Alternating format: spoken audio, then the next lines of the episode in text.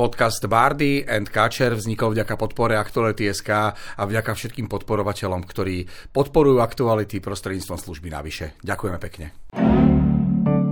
Nový podcast Bardy a Kačer. Rozhovory o politike, ale nie len o nej.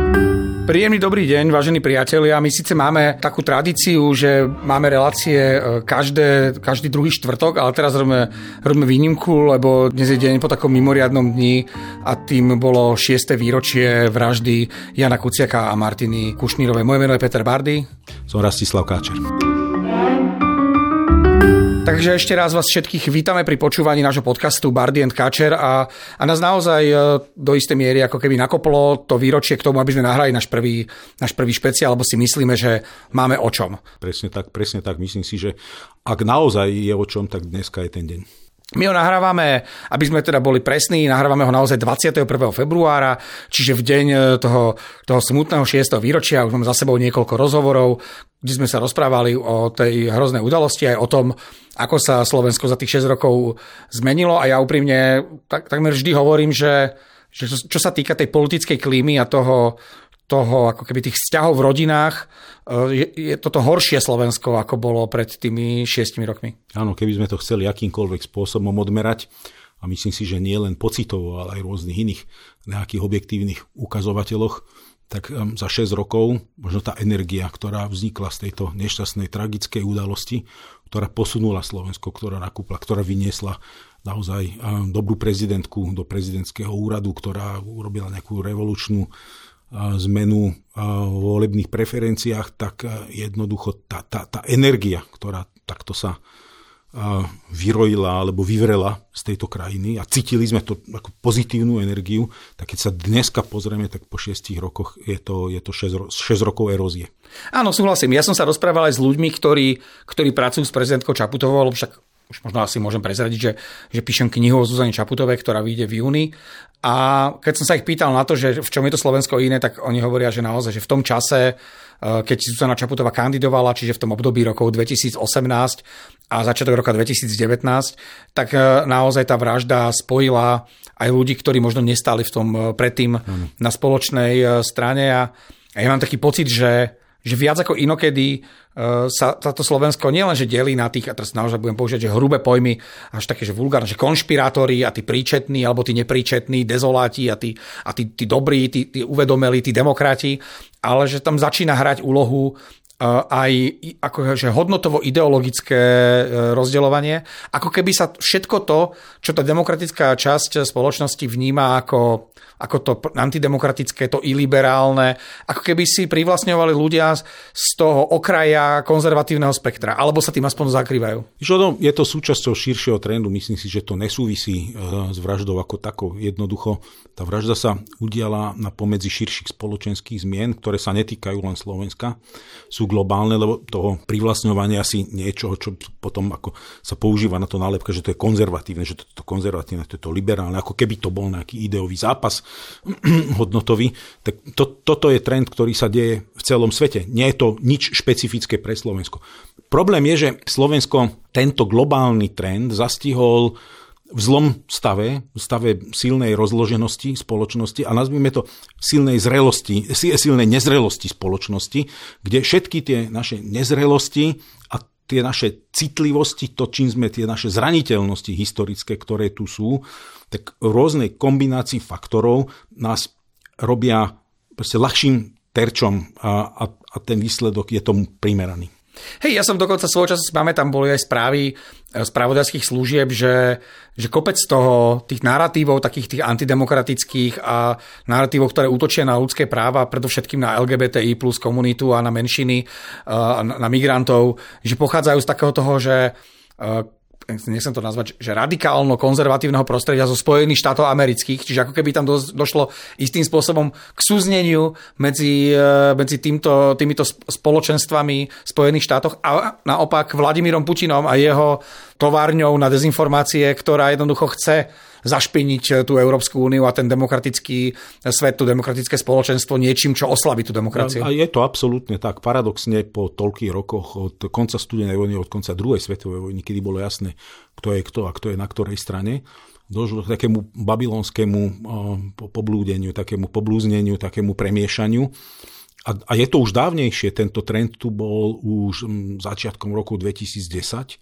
Ja som to videl v Budapešti, som bol 2013 do 2018 v Budapešti, kedy a práve americký kvázi a konzervatívci, ja, ja ináč to neznášam, pretože ja Ani sám ja. sa cítim konzervatívny človek, ano. ja sa cítim kresťansko-konzervatívny človek a toto je taký pseudokonzervativizmus, toto je extrémny radikalizmus, na, nacionálny radikalizmus, antidemokratický nacionálny ano. radikalizmus.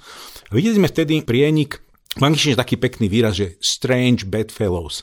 Uh-huh. Že, že to sú ľudia, ktorí by si neočakával, že sa jedného dňa ocitnú v tej istej posteli. Uh-huh. A takí títo strange bedfellows boli, uh, ako sa volal ten Američan, Trumpov blízky, uh, založil uh, Breitbart, uh, taký extrémistický portál, ktorý propagoval práve takéto extrémistické, pravicovo extrémistické myšlienky. On bol varený pečený v Budapešti uh-huh. a ciele, ktoré, alebo to, to, to, čo presadzovali konečne, je taká tá, ten, ten kvázi boj proti liberalizmu, tak nebolo nič iné, len boj proti demokracii, boj za, za divotvorné Orbánovsko-Putinovské hodnoty. Presne to, čo inak podporujú ruské spravodajské zahraničné služby či vojenská civilná rozviedka. A dokonca v Amerike tí, tí, tí, z toho Bible Beltu tí, tí politicky radikálni kresťania, tí evangelical Christians a rôzne iní také uh-huh. hnutia, zbierali, robili fundraising na podporu extrémistických eh, politických strán, ktoré v Európe rozkladajú uh-huh. Európu, Európsku úniu ako takú, lebo tieto strany všetky majú v agente oslabovanie Európy, vystúpenie z Európskej únie. Že videli sme, že ruské spravodajské služby a americké radikálne občianské skupiny fundraisujú peniaze a platia tie isté veci tie isté ciele. A dodneska to je tak, akurátne, že sa to zintenzívnilo a pribudla do toho oveľa výraznejšia úloha sociálnych sietí, ktoré sú takto využívané jednoznačne ako nástroj pre takýto cieľ, ktorého v konečnom dôsledku je, a na konci toho je deštrukcia Európy, oslabenie demokratických inštitúcií, potenciálne zavedenie série nedemokratických režimov, aké vidíme v Maďarsku a, a inde. Hej, ja keď hovoríš o tých Maďaroch a aj o tom, o tom, že to všetko sa môže zísť v jednej posteli, tak, e, tak tam naozaj e, ten e, triumvirát, že Vladimír Putin, Viktor Orbán, Donald Trump, že on funguje. Však nedávno si to bolo v Lani, keď si Donald Trump pozval Viktora Orbána na zjazd do Spojených hmm, štátov tak, a, a ukazoval Viktor ho tam. Orbán si to tam zaplatil, toto si zase budeme troška cynicky a povedzme si, ako to funguje, áno. pretože Maďari dávajú neuveriteľne veľké peniaze do budovania svojho imidžu a do vtierania sa do takýchto spoločenstiev. Poviem mi tam nevie, prečo povedal, že neviem, či je premiér e, od nejakej inej krajiny, Turecka, alebo, Turecka, alebo ja neviem čo. Pretože Orbán si to zaplatil, tak ako si platia toho Tuckera Carlsona, tú ano. mediálnu prostitútku. Ježiš, to si počuli na ten rozhovor, čo mal s tým Putinom? No, ja som to po, chvíľku vydržal. Vieš čo? Takto počkaj. Tak uh-huh. odbočka, ale dobrá odbočka, lebo uh-huh. vraciame sa k tej téme, že kam sa zmenilo Slovensko. Ano, ano. Vieš, čo ma na tom šoko? Ten rozhovor ma nešokoval, že to ako normálna putinovská propaganda. Ano. Nezmysly, mytológia, klamstva a historizmy, prepisovanie história a tak ďalej. To, to, to ma vôbec neprekvapilo. Ano. Ani Tucker Carlson ma neprekvapil, lebo to je, to je jeden magor Pozri si na Stuartov, ako si z neho robí srandu. Ja som, to, to, je, to je skvelé. Ja to, som to, to videl, je, ale ako, je vieš, čo mňa prekvapil, keď teda budem hovoriť, že ma prekvapil. Mňa prekvapil tou nekonečnou servilnosťou, že on ani neskúšal. Mňa to neprekvapilo, to Fakt je to mediálna čakal? prostitútka, také tu vidím aj doma, nechcem ich menovať. Súhlasím s tebou. Proste sú to ľudia, ktorí, môj, môj otec na to zvykol hovoriť, že by aj starú mamu si uviazal na reťaz a vodil ho po rinku, keď mu na to hádzali peniaze. Tak Carlson nie je nikto iný, len obyčajná mediálna prostitútka, ktorý za zaplatenie bude čokoľvek aj obdivovať, že v supermarkete majú vozíky a pritom ide do Ošanu uh, francúzského uh, supermarketu. Dobre, jasné, Kaša, ale jasné. vieš, čo ma prekvapilo na tom? Bola reakcia Roberta Fica. Uh-huh. Robert Fico, kedy oznamoval, myslím, že to dva dní dozadu, povedal, že teda pripravuje silný zákon, ktorý obmedzi a zasiahne konečne proti politickým NGO-kam, mimovládkam. A teraz ma vystrašil, lebo podľa mňa najpolitickejšia, najvplyvnejšia slovenská mimovládka je slovenský polovnícky a slovenský rybársky zväz, ktorý, ktorý obidvoch som asi... členom, obidvoch, obidvoch som členom, sú veľmi politické a veľmi vplyvné. Dúfam, že proti nám nezasiahne. No ale on, on okrem teda toho, že oznámil, že, že, že zasiahne proti mimovládkam, povedal, no ale všimnite ten, ten rozhovor toho z Carlsona, to je volačo. To je, čo ma zaujalo. Ja som si to vypočul dvakrát. Hovorí ma, no tuto neklesol ani Viktor Orbán. Myslím si, že a Viktor Orbán není taký blbom. vie, že si toho, tú prostitútku Carlsona si zaplatí, aby tam zbožne na ňo žmurkal a robil s ním idiotský bezvýznamný rozhovor, ktorý pre každého súdneho človeka je hamba. Ale tu máme lídra, ktorý príde a povie, všimnite si, to je volačo, to je volačo. Toto som zažil v 2006 po valnom zhromaždení v OSN, kedy vyšiel z miestnosti a hovorí nadšený, počuli ste, počuli ste toho venezuelského prezidenta? To je frajer, ten má gule, to bolo dobre, to bolo dobre. A tedy som si hovoril, to je taký, to je také rebelstvo, také toto to tínedžerské, vieš, že, že som iný, ale toto, keď som počul Tucker Carlson, že dvakrát som si to počul, hovorím si, fú, a hovorím, tak toto je silný tabak, toto je, neviem, neviem, na čom ty fičíš. No ale keď hovoríš toto, tak si zase spomínam ja na, na to bol, že, ozaj, že fakt nedávno rozhovor, keď dal Robert Fico rozhovor hlavným správam. A to som ja, a teraz moji všetci kolegovia, novinári ma musia ospravedlniť, ale ja si nepamätám ani jedného slovenského novinára z tej skupiny tých mainstreamových novinárov, do ktorých sa radím teda aj ja, čiže tých profesionálnych novinárov, ktorých tá druhá strana nemá veľmi rada, kto by dostal Roberta Fica tak do úzkých, ako ten moderátor hlavných správ, ktorý sa ho spýtal a teraz pred tým publikom, ktoré od toho Roberta uh, Fica to čakalo, že, že k tomu zaujme jednoznačné stanovisko a ktorých Robert Fico ako keby že oslovil pred tými voľbami, lebo on pospájal kopec tých antisystémových uh, skupín, tak rozdrobených uh, toho, toho antisystémového dezinfo, dezinfovoliča. A teraz tam prišla tá otázka, že keď ten Vladimír Putin dobije Kiev a obsadí Ukrajinu, či si budeme narokovať časť Ukrajiny. A to sa, to, to sa toho v tom Ficovi by si sa nedorezal.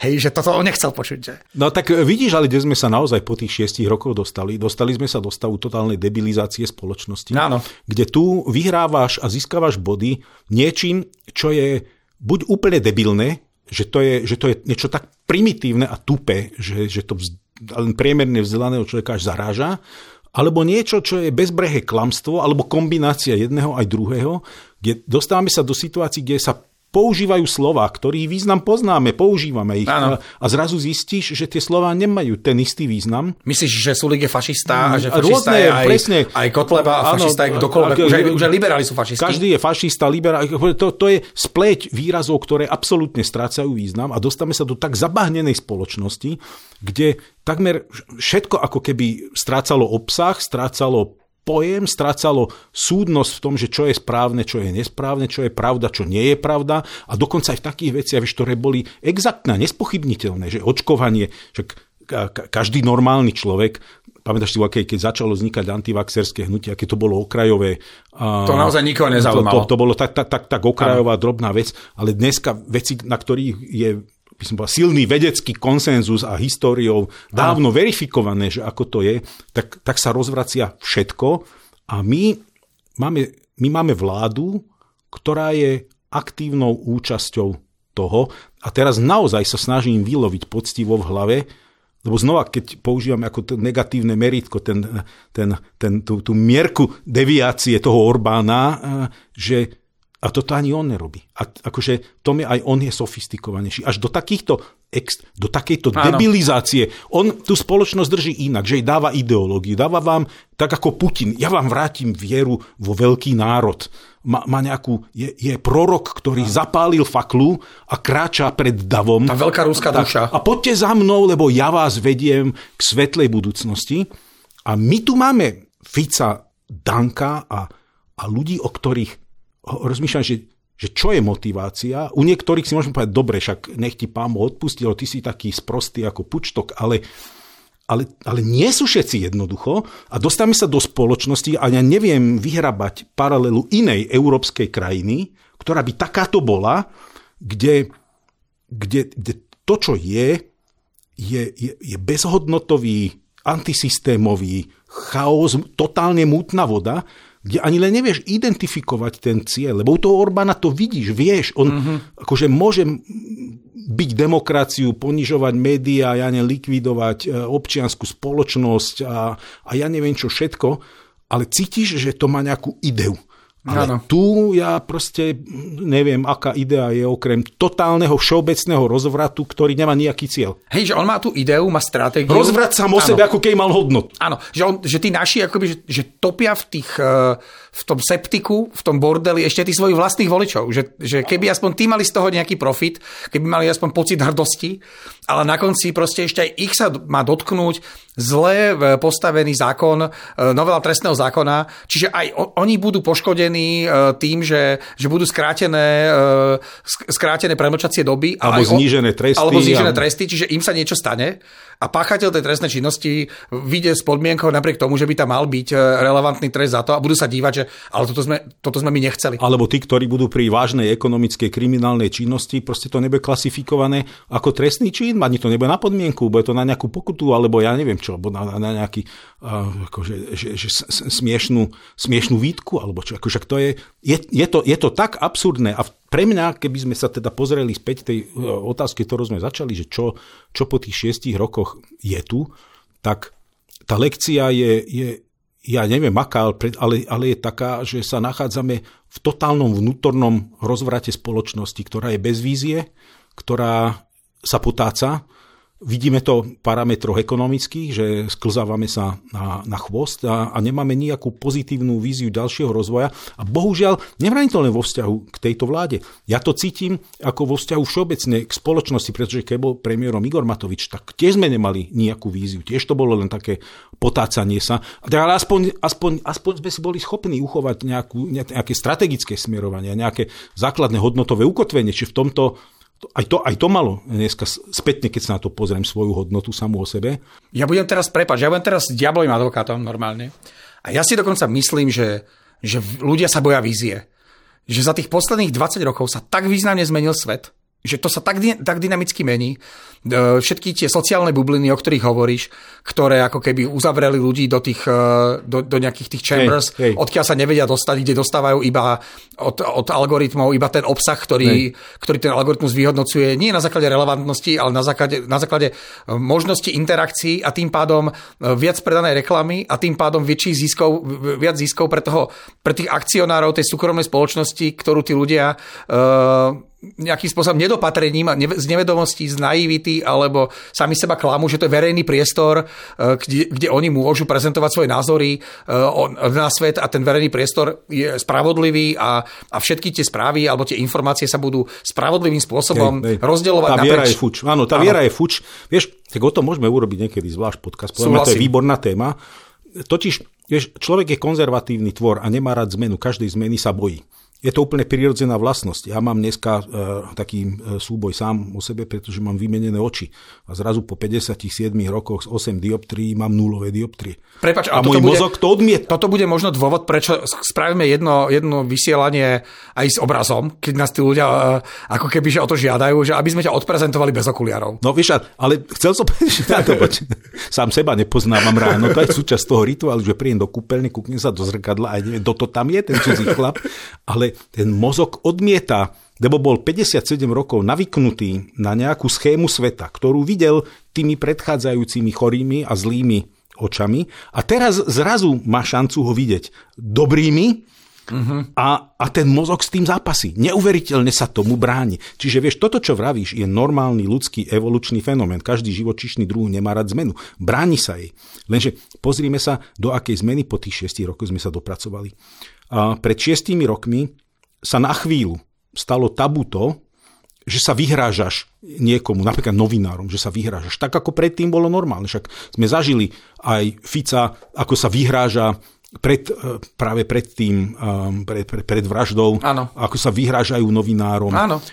A, a chvíľku to bolo tabu. Áno. Vyhrážať sa. Že chvíľku sme mali pocit, že, že spoločnosť má mať červené čiary a má mať svoje limity.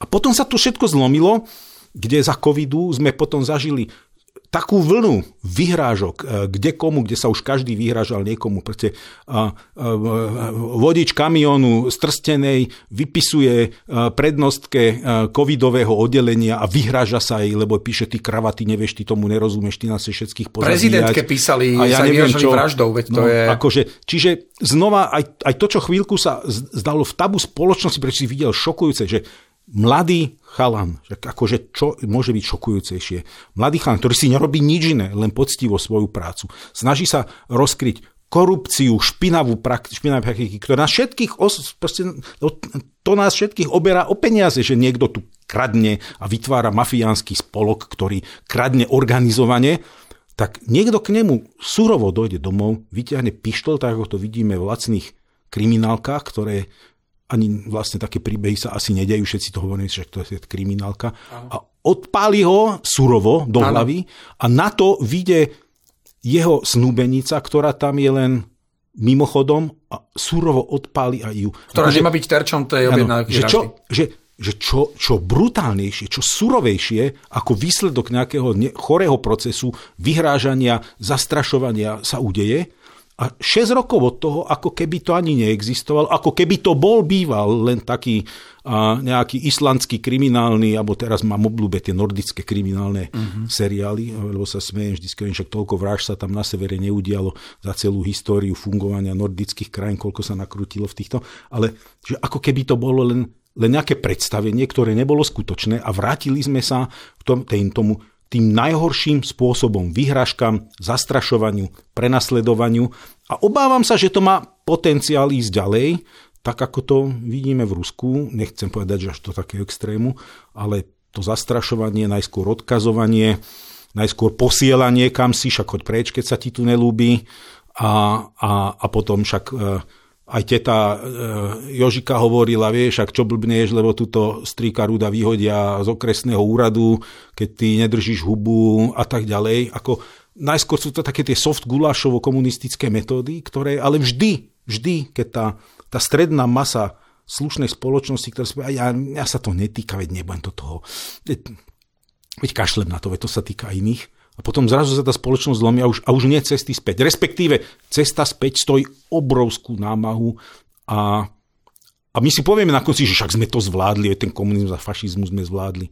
Ale vždy zabúdame na cenu. Aj ako dlho to trvalo a ako nás to zmenilo a čo nás to stálo.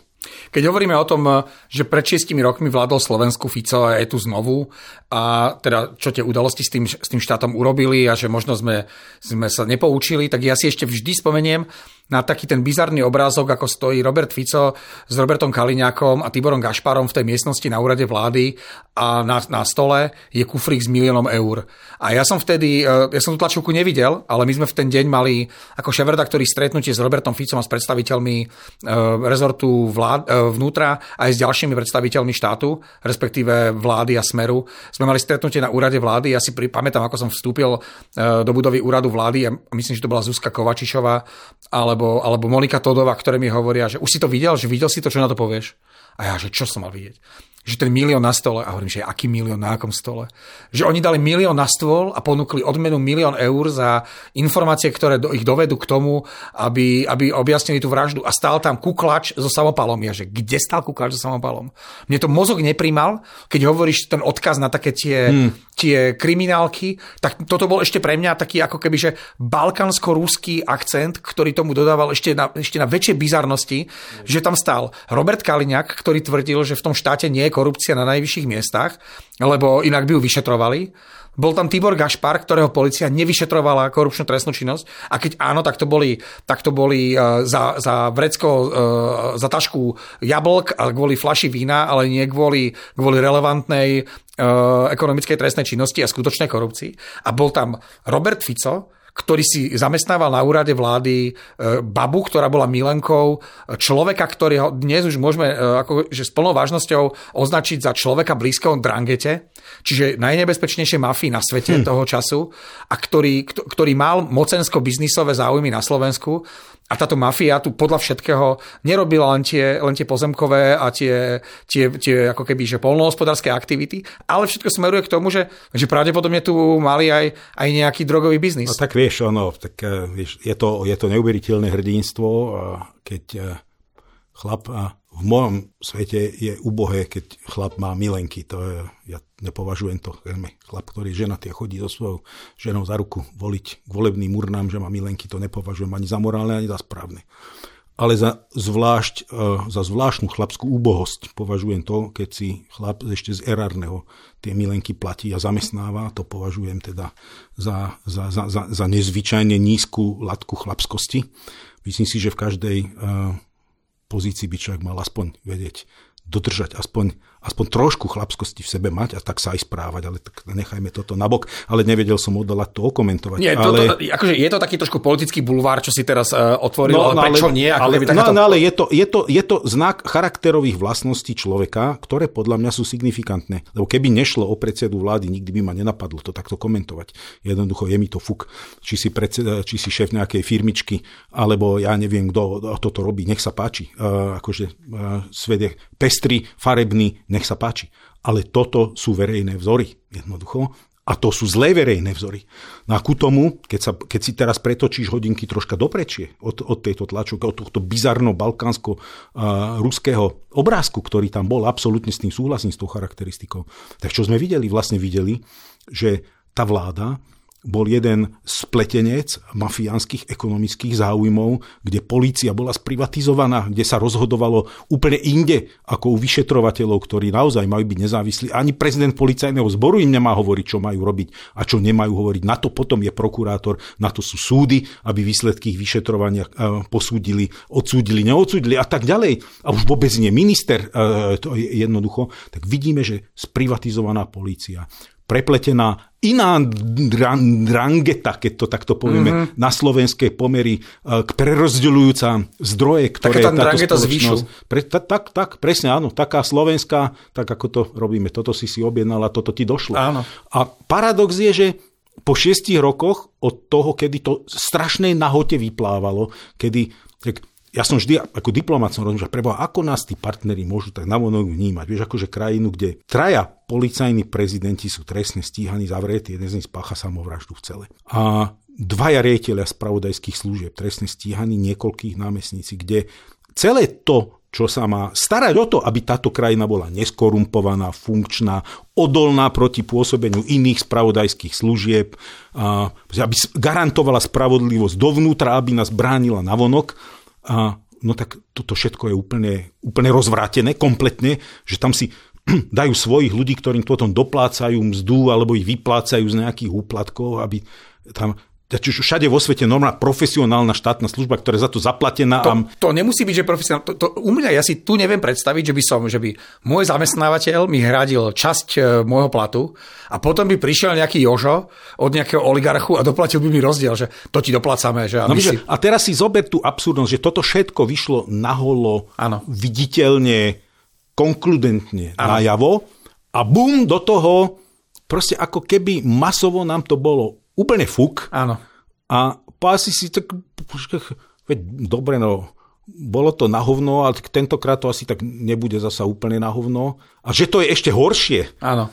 A, a, a nikto sa tým dopredu netel, že Robert Fico to hovorí teraz, povedal, že, ako, že čo, čo, čo do mňa skáčete, čo media do mňa rípete, že ja robím len to, čo som povedal. A robí len to, čo som povedal. Áno, áno. A ešte v tom októbri, už po voľbách, všetci a koľký naši spoloční kamaráti, áno, áno. je, ale nie, a ty si príliš pesimista, čo hovoríš, vieš, ak to je starý pragmatik, to len tak vykladá a len tam sa poje pokloniť a len to urobí a všetko urobí.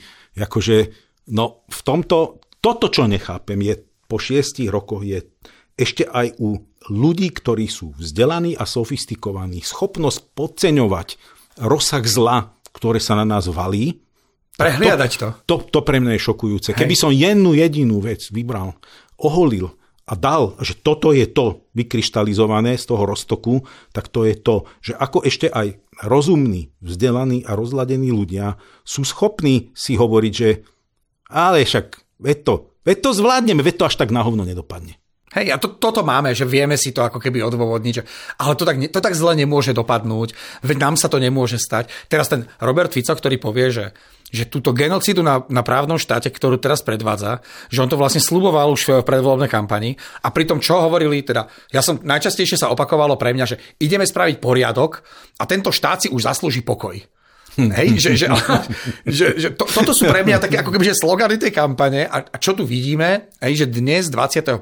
februára 2024, 6 rokov po vražde, bude námestie Slobody uh, hostiť demonstráciu a, a, alebo teda protest alebo, alebo zhromaždenie, aby som bol presnejší, zhromaždenie ľudí, ktorí si idú uctiť pamiatku Jana a Martiny, ale ktorí tam pôjdu aj z toho pocitu, že im nie je lahostajná krajina, v ktorej žijú a že im nie je lahostajné ani to, ako sa tu správa tá vláda a ten Robert Fico. A spolu s nimi tam budú tisíce a tisíce a tisíce a tisíce ľudí po celom Slovensku.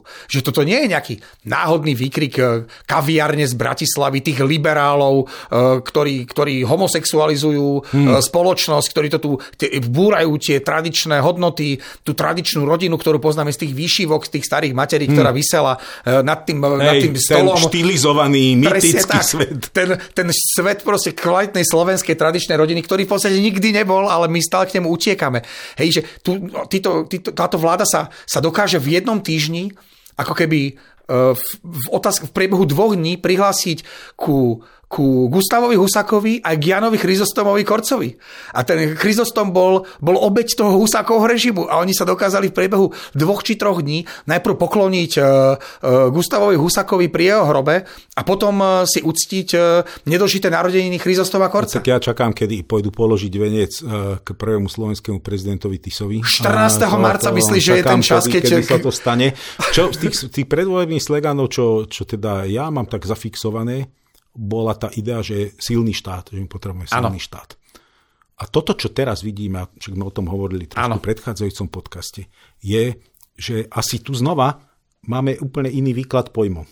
Ano. Pretože pre mňa silný štát je silný štát ten, ktorý je spravodlivejší, ktorý je silnejší na vonok, ktorý sa rozvíja ekonomicky, dynamickejšie, ktorý vie viac brániť tú krajinu, ktorý je obľúbenejší vo svete, ktorý má ten soft power, tú mekú silu, že to je štát, ktorý je obdivovaný inými, to pre mňa je silnejší štát. Ale vidíme, keď som počúval to interviu uh, s tým neuveriteľným človekom Andreom Dankom, ktorého predstav, ktoré, a toto už sa musíme prestať robiť, títo tanečky. Títo tanečky, aké to mekosť. Ideme lebo, to, to lebo silnou rukou. My keď, my keď sme takíto mekiky, tak to meko vládneme, to opozícia hneď využíva. Akože jeho ich predstava silného štátu je, že že drž hubu a krok, aká opozícia, jaký iný názor.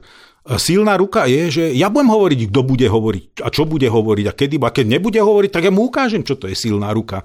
Jednoducho, že, že, že tá predstava tej silnej ruky je zviazaná krajina a vieme veľmi dobre, e, pozerajúca všade vo svete, ako takéto veci dopadnú, ak ten e, obdivovaný Hugo Chávez, ktorý mal silný štát a silnú ruku v úvozovkách podľa toho asi to, a tak, ako si to predstavuje Robert Fico a Andrej Danko, takéto krajiny vždy dopadnú na nič. Jednoducho takýto model vždy vedie do katastrofy. Vždy. Nielen, že nás vyčlenuje z normálneho civilizovaného sveta, a to, čo ma zaráža na tom je naozaj, že ako keby sme stratili kolektívnu schopnosť sa inšpirovať dobrými príkladmi. Však pozrieme sa, že čo, je, čo sú také tie dobre fungujúce krajiny? Akože, čo to je, keď je dobre fungujúca krajina, že máš bezpečné prostredie, že sa nebojíš v tej krajine žiť, že máš dobré školstvo, aby deti mohli dobre študovať, že máš dobré zdravotníctvo, keď ochorieš, aby ti garantovalo, že, že ťa dobre liečia, a že je dobrá klíma v tej spoločnosti, že tam kvalitné umenie, a že ekonomicky prosperuje, že máš e, dobré dôchodky, e, keď si pracoval celý život, že môžeš z toho žiť. No a keď sa pozriem na tieto kritéria, čo podľa mňa zdravý rozum tak dáva, tak čo sú také dobré krajiny? No tak e, vidíme aj Rakúsko, Holandsko, Dánsko, Švédsko, Norsko a, a tak ďalej. No ale my zrazu dneska v tom pometení mozgov a myslí sa inšpirujeme akýmsi pomyselným silným štátom Viktora Orbána, nedaj Boh Vladimíra Putina, lebo ten dal taký inšpirujúci rozhovor, že náš predseda vlády si ho musí dvakrát po sebe pozrieť. Ako to, toto 6 rokov po vražde Kuciaka a jeho snúbenice je pre mňa na, na pokraji ako nepochopiteľnosti. Keď hovoríš o tej, o tej silnej ruke, tak ja si ja neviem, teda, nebol som tam osobne, ale párkrát som si pozrel vystavené exponáty, a, ktoré boli odprezentované na internete e, Moskovského múzea Gulagu. A to je taká naozaj zaujímavá inštitúcia, kde si dokonca aj tie režimy po roku 1990 povedali, že treba sa asi nejak postaviť k tej minulosti, k tej vláde toho, toho Stalina a treba si nastaviť ako keby, treba, treba si to, keď už neúprimne, tak aspoň, aspoň vizuálne, keď použijeme retoriku Andreja Danka, musíme k tomu aspoň vizuálne zaujať nejaké stanovisko. Vytvorili Múzeum Gulagu. A tam je taká tabulka, z jedného z tých gulagov, mm. kde je napísané, že železnou uh, pesťou alebo železnou silou vás dotiahneme k nejakému spoločnému šťastiu. Áno, áno. Hej? áno ja si vždy, áno, keď, keď áno. niekto tu hovorí o železnej e, pesti, o silnej ruke a, a o, o tom, že toto je tá cesta k tomu šťastiu, k tomu poriadku, spomeniem na tú tabulku, že vlastne, že o čom tu ten neborak blúzni, že ak my chceme ako keby že zabezpečovať šťastie krajiny zatváraním elít a opozície, je akákoľvek, ale pokiaľ neporušuje zákon, do, do koncentračných táborov, ktoré ich majú prácou e, zavraždiť, však tam je odhadom 1,4 alebo 1,6 až neviem, 3 milióny uh, mŕtvych, ktorí, ktorí v tých gulagoch uh, mali, mali byť ako keby že zabití tou prácou alebo iným spôsobom. Uh, čiže to sú, to sú obrovské, obrovské počty. Tá, tá Stalinová politika tej železnej peste a železnej sily, ktorá mala tú krajinu doviesť k, tým, k tým svetlejším zajtražkom, to sú, tie, to sú tie milióny ľudí, ktorí zomreli v tých holodomoroch, v tých obrovských pogromoch na tej Ukrajine a preto tí Ukrajinci, ale aj Poliaci a dokonca aj Bielorusi na to majú historickú spomienku, veď, tá, veď keď prišli tie genocídy stalinovské v tých 20. a 30. rokov na Ukrajinu, tak on tam hľadal stále nejakého vnútorného nepriateľa. Buď to bol Gulak, alebo to bol Poliak, alebo to bol Žid, alebo, a, a teraz tí Židia neboli, že, že, že kto si, ja som Žid, no tak ten Žid bol aj Ukrajinec, ten Žid bol aj Poliak, ten Žid bol aj, aj Bielorus. Hej, že to, to nebolo ako keby, uh, že, že nejaká, nejaká veľmi... Uh, Efemérna kategória, áno, efemerná kategória. Čiže, čiže ako keby uh, a takto pochybujem, že Andrej Danko niekedy navštívil toto múzeum, napriek tomu, že bol v Moskve, pamätáš si, ako sa tak ukláňal, on, tak, on pripomínal z Karate Kid z tých 80 rokov na konci alebo začiatku 90 tie, tie prvé cečkové. To je taký smutno smiešný obrázok. Áno, keď tam prišiel k tomu, k tomu Putinovi. Taký ponížený služobníček. Ponížený služobníček, vaše blahorodie, ale toto si do istej miery nosíme v sebe. O tom budeme hovoriť v niektorom z budúcich podcastov, keď budeme hovoriť o prezidentských kandidátoch, lebo ja mám stále pocit, že istá skupina ľudí si tu volí špánov. A ona im aj povie, ona si aj tak možno aj povie, že keď sa bavíme o tom trestnom zákone, že ale veď kľudne máme aj dva trestné zákony. Nech je ten trestný zákon pre tých našich vicišpánov a nech je pre nás, pre tú chudobu iný. Že nám by to ani nevadilo, však oni sú predsa len iní ako my, nech majú aj trochu taký, že iní. Neviem, akože toto je pre mňa kontroverzná téma, pretože si myslím, že sme sa už posunuli trošku inač tejto mentalite, že z tohoto z tých starých dôb toho vicišpánstva skôr, čo sa zachovalo v nás, je také nekonečné rebelstvo, že my absolútne nič nerešpektujeme. No ale to nehovoríš o ľuďoch, to... ktorí chodia e, komentovať statusy e, Štefana Harabína. To lebo, je, vieš, toto ja, toto, to, tu, tu ja som v tomto, znova, a na to si si ne, nepo, osobitný, osobit, osobitný, no, ne, nechodím tam, priznám sa. No, no, no. Ale vieš, ja, v tomto, ja som v tomto veľký skeptik, pretože, a o tom si urobme znova zvlášť podcast, čo, to, čo je to fenomén sociálnych sietí, nakoľko to je skutočne neutrálna platforma, ktorá slúži len na vyjadrenie akýchsi názorov, bez recenzie a, a, a, a sa dáva slobodu slova absolútnu. Proste to je, tam je kopa trollingu, kopa falošných profilov, kopa botov zneužívaných pod presnými algoritmami a tak ďalej. Čiže toto, to, to, akože ovplyvňuje to ľudí, asi ježiši, keď tam toľko ľudí takto píše, Boh vie, ako to je.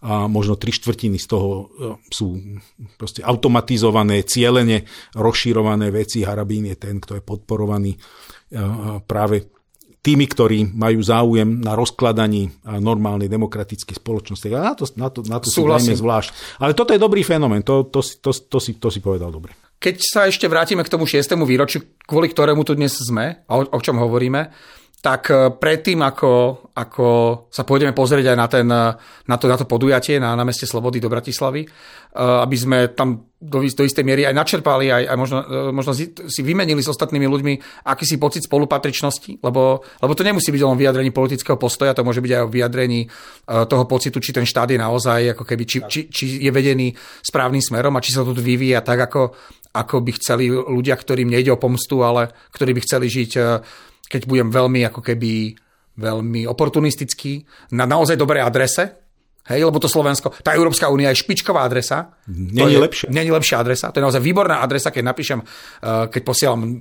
list alebo pohľadnicu z dovolenky mojej mame, keď napíšem na, na, na spodok, že Európska únia, tak ja mám pocit, že, tá, že to ide do bezpečia, že to ide do, kraj, do, do, do priestoru, ktorý je bezpečný, kľudný, kde naozaj sa ľudia môžu cítiť fajn. No a, a potom z pozície novinára sledujem, a opäť sa vraciame k tým útokom na, voči novinárom, a tie sú aktuálne, keď si tí mladí smeraci uh, na čele s Erikom Kaliňakom, ktorý je tabulkovo uh, hlavný alebo šéf poradcov premiéra Roberta Fica, keď uh, úplne odporným spôsobom trolujú toho, toho Mariana Leška, ktorý má nekonečnú ako keby históriu a reputáciu, alebo, alebo ktorí dajú žalobu na Milana Šimečku, za to, že, že hanobil národ a teraz, že ja už nepoznám väčšie hanobenie národa, ako je zneužívanie národa na vlastné politické účely a fakt, že robenie z tých, z tých ľudí len proste nejakú masu, ktorú, ktorú potrebuješ e, zneužiť na, svoju, vla, na získanie moci. Hej. Je to, presne to ma napadlo, že hanobenie národa, no nikto nehanobí ten, tento národ viac ako táto vláda. Aj to som sa smial, vieš, že a šéf, šéf poradcov premiéra, to je nejaká vážna funkcia, to niečo je. Odporúčam každému poslucháčovi, nech si v dlhej chvíli, keď neviem čo po večeroch robiť, nech si sadne ku Google a nech si skúsi tak vygooglovať, že kto tak sú takí šéf poradcovia premiérov európskych úspešných krajín.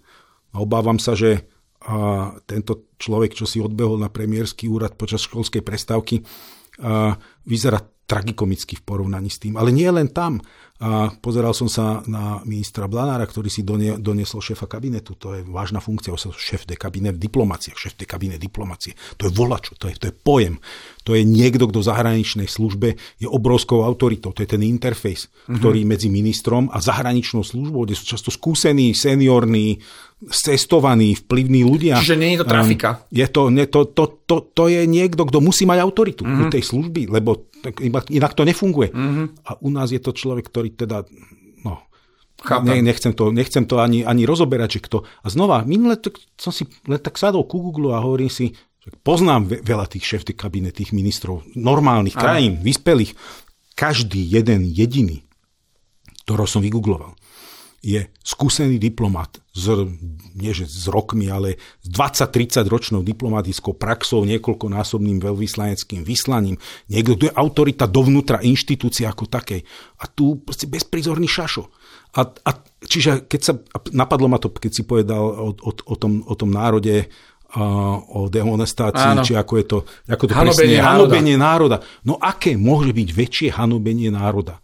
Že na inštitúcie, ktoré sú vážne a nielen reprezentatívne, ale výkonné, sú tam ľudia, ktorí dohadujú so zahraničnými partnermi dôležité veci, ako takýto partner sa akokoľvek môže baviť vážne s takým človekom, veď a u nás často máme ten syndrom, že však oni nás berú ako druhú kategóriu, veď oni sa k nám správajú tak nadradene. Ibermensch a untermensch. Neberú ako rovnocenných. No preboha, ako môžu brať takéhoto šéfa, kolegia, poradcov, premiéra ako rovnocenného? Veď preboha, toho nemôžu brať ani ako druhú kategóriu. Ja hovorím, keby ho brali ako druhú kategóriu, to je neuveriteľný kompliment pre toho človeka.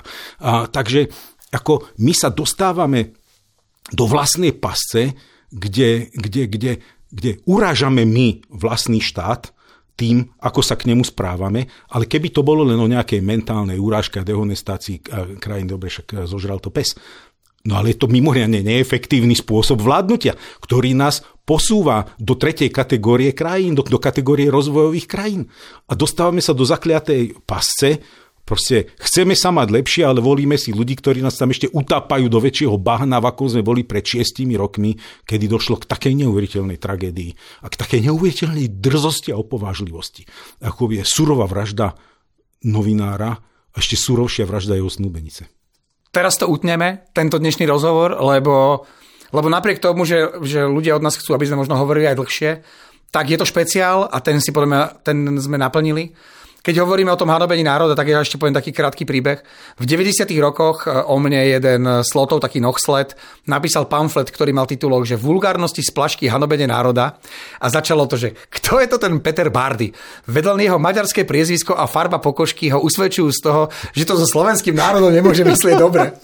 Hej, ty, ty to začalo v polovici 90. rokov. A teraz so vzorom Viktora Orbána, počúvaj. A to som písal o kultúre, pozor, to ani nebolo, že by som písal nejakú politiku, to som písal kultúru.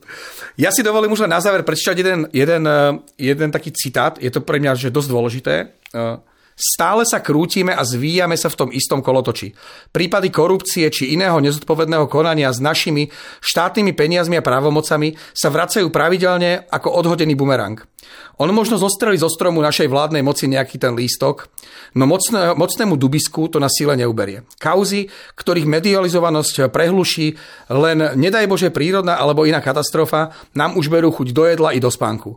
Mám chuť na zmenu. No a toto napísal Jano Kuciak vo svojom súkromnom blogu, hmm. keď mal 19 rokov v roku 2010. Hmm. Ja pevne verím, že, že na zmenu a minimálne toho pohľadu, akým, ako by to Slovensko hmm. malo, malo sa vyvíjať, e, majú, majú mnohí z nás aj vlastne 14 rokov odtedy, čo tento blog napísal. Pre dnešok sa s vami lúčime a ďakujeme. Peter Bardy. Rastislav Kačer.